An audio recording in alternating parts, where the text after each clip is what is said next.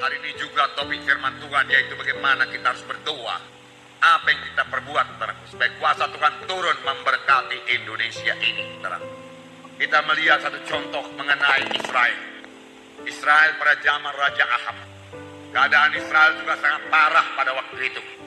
Mereka telah meninggalkan Tuhan, meninggalkan hukum-hukum Tuhan. Lalu hukuman Tuhan berlaku atas Israel. Firman Tuhan berkata, saudaraku, bahwasanya hujan tidak turun selama tiga tahun lamanya dalam negeri tersebut. Kekeringan berlaku dalam negeri tersebut. Karena tahu pada zaman itu saudaraku mereka sangat bergantung pada pertanian. Dan kita membaca pada waktu itu saudaraku ada seorang janda ini hanya satu contoh saja saudara. Untuk bisa menggambarkan keadaan pada zaman itu. Janda di Sarpat yang hanya memiliki sedikit tepung dalam tempayan dan sedikit minyak dalam buli-buli. Dia dengan anaknya mencari kayu api. Kemudian dia bermaksud saudaraku memasak kue yang sepotong itu. Lalu mereka makan dengan anaknya. Lalu mereka mati. Demikianlah parahnya keadaan pada waktu itu. Setelah tiga tahun kekeringan, saudara. Termasuk keadaan pribadi kita masing-masing, saudaraku. Kalau keadaan kita sudah parah, boleh jadi timpa penyakit, kesusahan, kekurangan, dan lain sebagainya. Persoalan, saudara kemarin kita lihat akar persoalan itu. Dan bertobat dari segala dosa. Kemudian berdoa dengan sungguh-sungguh kepada Tuhan. Bertobat dan berdoa dengan sungguh-sungguh. Kalau selama ini persekutuan kita sudah agak renggang dengan Tuhan, mari rapatkan diri kepada Tuhan, cari wajah Tuhan, gapai Tuhan, bersekutu dengan Tuhan, rasakan kembali kasihnya dalam saudara, maka semua persoalan saudara akan diselesaikan oleh Tuhan. Dalam satu Raja-Raja 18 ayat 17 dan 18 dikatakan di sini. 17. Segera sesudah Ahab melihat Elia, dia berkata kepadanya, Engkaukah itu yang mencelakakan Israel? Jawab Elia kepadanya, Bukan aku yang mencelakakan Israel, melainkan engkau dan kaum keluargamu. Sebab kamu telah meninggalkan perintah-perintah Tuhan, dan engkau ini telah mengikuti para Baal. Jelas sekali. Saudaraku Ahab dengan mudah saja menuduh. Kaulah Elia yang membuat segala kesusahan ini. Dahulu engkau berkata, tidak akan ada hujan turun kecuali kalau kukatakan. Maka sampai tiga tahun ini hujan tidak turun. Maka segala kesalahan ini tertimpa kepadamu. Tanggung jawab mulai itu, hai Elia dia katakan. Namun Elia berkata, yang kukatakan itu bukan daripada aku. Aku adalah Nabi Tuhan. Tuhan menyuruh aku mengatakannya kepadamu. Engkaulah yang bertanggung jawab karena engkau telah menyimpang daripada jalan Tuhan. Engkau meninggalkan penyembahan kepada Tuhan dan menyembah Baal dan Astetoret dan Asera. Itulah yang menyebabkan semua kesusahan ini dia katakan. Oleh sebab itu, kalau engkau mau berubah, engkau harus bertobat. Nabi Baal, Nabi Asher harus dibasmi dari seluruh Israel. Dan seluruh Israel harus kembali kepada Tuhan. Maka keadaan negeri ini akan berubah. Demikian kira-kira telah dikatakan oleh Elia. Nah, lalu apakah mereka perbuat, saudaraku? Dosa memang harus diselesaikan. Israel harus bertobat supaya nasibnya berubah. Nah, saudaraku, lalu apa yang terjadi, saudaraku? Ada 850 Nabi Baal dan Nabi Asera. Satu Raja 18 ayat 19. Sebab itu suruhlah, sebab itu suruhlah mereka mengumpulkan seluruh mengumpulkan seluruh Israel ke Gunung Karmel. Juga Nabi-Nabi Baal yang 450 orang dan nabi-nabi Asera yang 400 itu yang mendapat makanan dari meja istana Isabel. Rupanya Isabel memberi makan pada 850 orang nabi-nabi Baal dan nabi Asera. Nah, sedangkan nabi-nabi Tuhan ditinggalkan telantar, makan-makan dari burung gagak memberi dia makan di tepi sungai Kerit dia minum dan ketika sungai Kerit kering Lalu Tuhan menyuruh seorang janda yang hanya mempunyai sepotong roti saja lagi untuk memberi makan Nabi Elia. Namun Nabi Elia terus hidup dan janda itu juga hidup karena mujizat Tuhan masih berlangsung. Amin. Sampai sekarang juga mujizat Tuhan masih berlangsung. Amin. Tepung tidak habis-habis, minyak tidak habis-habis sampai Tuhan menurunkan hujan ke atas muka bumi ini. Janji Tuhan waktu itu. Lalu Nabi Elia hidup, janda Sarfan hidup, saudara puji Tuhan. Demikianlah luar biasanya kuasa Tuhan menolong anak-anaknya pada zaman kelaparan. Sampai sekarang ini saya percaya saudaraku, semua anak-anak Tuhan pasti diberkati Tuhan pada zaman krisis ini pun saudara. Kemudian Elia berkata, ia menyusun kayu api, memotong lembu. Ayat 30b lebih dahulu saya bacakan. Lalu ia memperbaiki mesbah Tuhan yang telah diruntuhkan itu. Rupanya mesbah persembahan pada Tuhan juga sudah runtuh. Elia membangun kembali mesbah yang sudah runtuh itu. Bangun kembali mesbah doa saudara, amin. Kalau saudara sudah biasa berdoa satu jam per hari, jangan kurangi. Perkokoh mesbah doa saudara untuk berdoa satu jam per hari kepada Tuhan, amin. Itulah kekuatan saudara, itulah kehidupan saudara. Firman Tuhan berkata, Elia membangun kembali mesbah doa.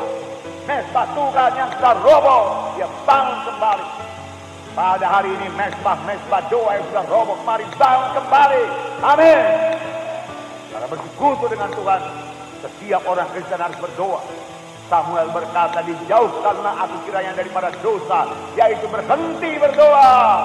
Karena kamu berhenti berdoa buat Israel, berhenti berdoa buat bangsa dan negara kita rupanya satu, satu dosa di hadapan Tuhan. Banyak orang tidak menyadarinya. Tapi Samuel menyadarinya. Dijauhkanlah aku kiranya daripada berbuat dosa, yaitu berhenti berdoa untuk bangsa Israel.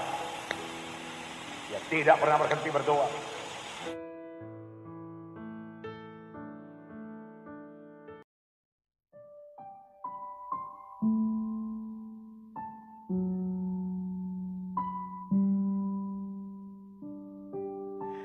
Ini saudaraku saya mau sampaikan sedikit mengenai hidup yang intim dengan Tuhan. Ya, keintiman dengan Tuhan, kedekatan dengan Tuhan. Ya, bagaimana kita mengembangkannya, bagaimana kita menumbuhkannya, bagaimana kita bertambah-tambah intim dengan Tuhan. Karena sebenarnya, saudaraku, kita ini diciptakan adalah untuk intim dengan Tuhan. Bersekutu dengan Tuhan, kita diciptakan segambar dengan Tuhan supaya Tuhan bisa bersekutu dengan kita. Ya, kalau buku Yohanes 4 berkata Allah itu roh adanya dan kita juga punya roh.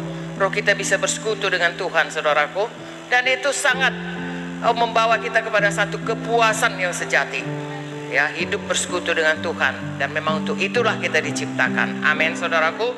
Ya, dari awalnya kalau kita lihat dalam buku Kejadian, Kejadian 1 dikatakan Mari kita buka kejadian 1 ayat 26 Dan berfirmanlah Allah Baiklah kita menjadikan manusia menurut gambar dan rupa kita Amin Jadi kita diciptakan segambar dengan Tuhan Supaya mereka berkuasa atas ikan-ikan di laut, burung-burung di udara, atas ternak, atas seluruh bumi, atas segala binatang melata yang merayap di bumi. Maka Allah menciptakan manusia itu menurut gambarnya. Menurut gambar Allah diciptakannya dia. Laki-laki dan perempuan diciptakannya mereka. Allah memberkati mereka lalu berfirman kepada mereka. Beranak cuculah, bertambah banyak, penuhilah bumi dan taklukkanlah itu. Berkuasalah atas ikan-ikan di laut, burung-burung di udara, segala binatang yang merayap di bumi. Dan seterusnya, dan seterusnya. Tuhan mau kita saudaraku ya diciptakannya segambar dengan dia dan berkuasa. Dia adalah maha kuasa, amin. Dan Tuhan tempatkan kita di bumi di mana kita juga berkuasa. Tetapi singkat cerita saudaraku itu semuanya ya digagalkan ya atau dirusak oleh manusia oleh karena dosa. Kalau bersekutu kita saja sekarang saudaraku kalau kita ya bersekutu satu dengan yang lain adalah kerinduan hati kita. Kalau kita satu dengan yang lain itu saling percaya dan saling memegang janji. Sejarah manusia ini saudaraku, kita akan melihat bagaimana Tuhan yang memulai selalu supaya kita kembali kepadanya, supaya kita intim dengan dia, supaya kita bisa bersekutu, supaya kita kembali kepada kehendaknya semula, menciptakan kita segambar dengan dia, hidup berkuasa, hidup dekat dengan dia, hidup yang mengenal dia dan hidup yang dikenal olehnya, hidup yang kekal selama-lamanya. Dari itu, saudara dan saya, ya, walau apa pun kegiatan kita, walau apa pun ya konsep pikiran kita, sebenarnya ya tujuan hidup kita ini adalah dekat dengan Tuhan. Ya, bersekutu dengan Tuhan. Mulia ya segambar dengan Tuhan. Ya. Ada orang berasa saudaraku kalau banyak pelayanannya, hebat nampaknya. Itulah yang kehendaki Tuhan. Enggak enggak sekedar itu, saudara. Melebihi itu, Tuhan menghendaki kita dekat dengan Dia. Dan kalau banyak pun perbuatan kita itu keluar dari kedekatan kita dengan Dia. Bukan karena kita itu mau supaya kalau begini ku buat maka Tuhan akan suka padamu. Bukan kita, tapi kembali lagi Tuhan ya yang memulai mencari kita dan kita menyambut panggilannya itu.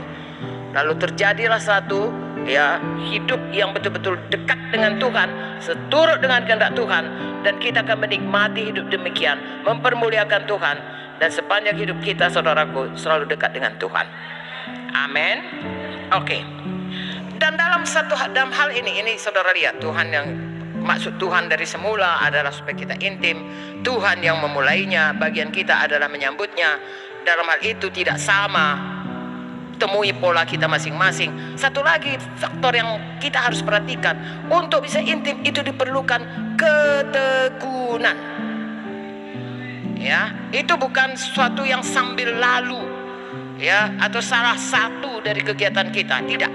Perlu ketekunan. Amin. Dari Alkitab kita melihat orang yang betul-betul tekun mencari Tuhan, dia akan bertemu. Sehingga hari lepas hari Ya, seperti saya katakan tadi, nggak mungkin saya bisa ceritakan kepada saudara. Tapi kalau kita mencarinya, semua kita bisa mendapatnya. Amin. Ya, jadi bertekun, bertekun. Karena firman Tuhan menunjukkan kepada kita, kalau kita bertekun, pasti dapat. Amin. Kita lihat dulu dari Lukas 18, ini seorang hakim yang kejam. Kata Tuhan, sama-sama. Kata Tuhan, camkanlah apa yang dikatakan hakim yang lalim itu. Tidakkah Allah akan membenarkan orang pilihannya yang siang malam berseru padanya? Dan adakah ia mengulur-ngulur waktu sebelum menolong mereka? Aku berkata kepadamu, ia akan benarkan mereka. Akan tapi jika anak manusia itu datang, adakah ia mendapati iman di bumi? Perhatikan di sini. Ini janda ini datang untuk dibela haknya. Betul? Ada perkaranya, lalu dibela haknya. Jadi kalau untuk dibela hak hanya minta pertolongan pun Tuhan datang dengan segera. Apalagi kalau kita datang minta supaya intim dengan dia. Ya sudah jelas lah lebih tidak berlambatan. Tapi untuk itu seperti ini tekun. Kita pun mesti tekun. Haleluya. Dan kalau kita tekun, sudah pastilah lebih lagi Tuhan tidak berlambatannya. Nah itulah salah satu firman Tuhan yang meneguhkan kita. Kalau kita tekun menyambut masuk Tuhan untuk intim dengan dia pastilah Tuhan bersegera-segera untuk menyatakan diri kepada kita. Haleluya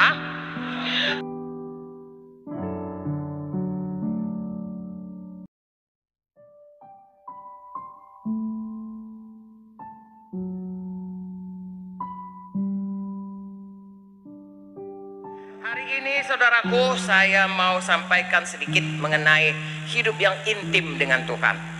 Ya, keintiman dengan Tuhan, kedekatan dengan Tuhan. Ya, bagaimana kita mengembangkannya, bagaimana kita menumbuhkannya, bagaimana kita bertambah-tambah intim dengan Tuhan. Karena sebenarnya, saudaraku, kita ini diciptakan adalah untuk intim dengan Tuhan. Bersekutu dengan Tuhan, kita diciptakan segambar dengan Tuhan supaya Tuhan bisa bersekutu dengan kita.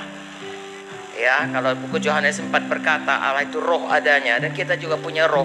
Roh kita bisa bersekutu dengan Tuhan, saudaraku.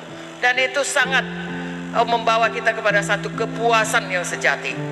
Ya, hidup bersekutu dengan Tuhan dan memang untuk itulah kita diciptakan. Amin, saudaraku. Ya, dari awalnya kalau kita lihat dalam buku Kejadian, Kejadian 1 dikatakan Mari kita buka kejadian 1 ayat 26. Dan berfirmanlah Allah. Baiklah kita menjadikan manusia menurut gambar dan rupa kita. Amin. Jadi kita diciptakan segambar dengan Tuhan. Supaya mereka berkuasa atas ikan-ikan di laut, burung-burung di udara, atas ternak, atas seluruh bumi, atas segala binatang melata yang merayap di bumi. Maka Allah menciptakan manusia itu menurut gambarnya menurut gambar Allah diciptakannya dia. Laki-laki dan perempuan diciptakannya mereka. Allah memberkati mereka lalu berfirman kepada mereka, beranak cuculah, bertambah banyak, penuhilah bumi dan taklukkanlah itu, berkuasalah atas ikan-ikan di laut, burung-burung di udara, segala binatang yang merayap di bumi, dan seterusnya dan seterusnya. Tuhan mau kita saudaraku ya diciptakannya segambar dengan dia dan berkuasa. Dia adalah maha kuasa, amin. Dan Tuhan tempatkan kita di bumi di mana kita juga berkuasa. Tetapi singkat cerita saudaraku itu semuanya ya digagalkan ya atau dirusak oleh manusia oleh karena dosa. Kalau bersekutu kita saja sekarang saudaraku kalau kita ya bersekutu satu dengan yang lain adalah kerinduan hati kita. Kalau kita satu dengan yang lain itu saling percaya dan saling memegang janji. Sejarah manusia ini saudaraku, kita akan melihat bagaimana Tuhan yang memulai selalu supaya kita kembali kepadanya, supaya kita intim dengan dia, supaya kita bisa bersekutu, supaya kita kembali kepada kehendaknya semula, menciptakan kita segambar dengan dia, hidup berkuasa, hidup dekat dengan dia, hidup yang mengenal dia dan hidup yang dikenal olehnya, hidup yang kekal selama-lamanya.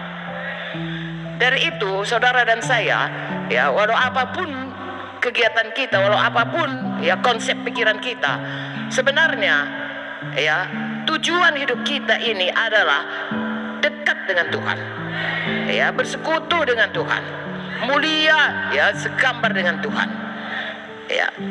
Ada orang berasa saudaraku kalau banyak pelayanannya, hebat nampaknya, itulah yang kehendaki Tuhan. Enggak enggak sekedar itu saudaraku. Melebihi itu Tuhan menghendaki kita dekat dengan Dia. Dan kalau banyak pun perbuatan kita itu keluar dari kedekatan kita dengan dia. Bukan karena kita itu mau supaya kalau begini ku buat maka Tuhan akan suka padamu. Bukan kita, tapi kembali lagi Tuhan ya yang memulai mencari kita dan kita menyambut panggilannya itu. Lalu terjadilah satu ya hidup yang betul-betul dekat dengan Tuhan, seturut dengan kehendak Tuhan dan kita akan menikmati hidup demikian, mempermuliakan Tuhan dan sepanjang hidup kita saudaraku selalu dekat dengan Tuhan. Amin. Oke. Dan dalam satu dalam hal ini ini saudara lihat Tuhan yang maksud Tuhan dari semula adalah supaya kita intim. Tuhan yang memulainya, bagian kita adalah menyambutnya. Dalam hal itu tidak sama temui pola kita masing-masing. Satu lagi faktor yang kita harus perhatikan untuk bisa intim itu diperlukan ketekunan. Ya, itu bukan sesuatu yang sambil lalu ya atau salah satu dari kegiatan kita, tidak. Perlu ketekunan. Amin. Dari Alkitab kita melihat orang yang betul-betul tekun mencari Tuhan, dia akan bertemu. Hingga hari lepas hari, ya seperti saya katakan tadi, nggak akan mungkin saya bisa ceritakan kepada saudara. Tapi kalau kita mencarinya, semua kita bisa mendapatnya. Amin. Ya, jadi bertekun, bertekun. Karena firman Tuhan menunjukkan kepada kita, kalau kita bertekun, pasti dapat. Amin. Kita lihat dulu dari Lukas 18, ini seorang hakim yang kejam. Kata Tuhan, sama-sama, kata Tuhan, camkanlah apa yang dikatakan hakim yang lalim itu. Tidakkah Allah akan membenarkan orang pilihannya yang siang malam berseru padanya? Dan adakah ia mengulur-ngulur waktu sebelum menolong mereka? Aku berkata kepadamu, ia akan benarkan mereka. Akan tapi jika anak manusia itu datang, adakah ia mendapati iman di bumi? Perhatikan di sini. Ini janda ini datang untuk dibela haknya. Betul?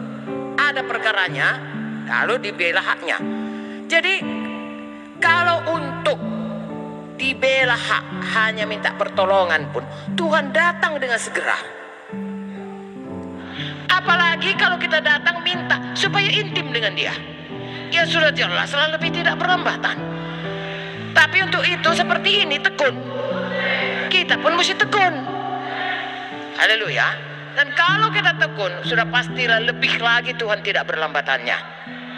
Nah itulah salah satu firman Tuhan yang meneguhkan kita. Kalau kita tekun menyambut masuk Tuhan untuk intim dengan dia pastilah Tuhan bersegera-segera untuk menyatakan diri kepada kita.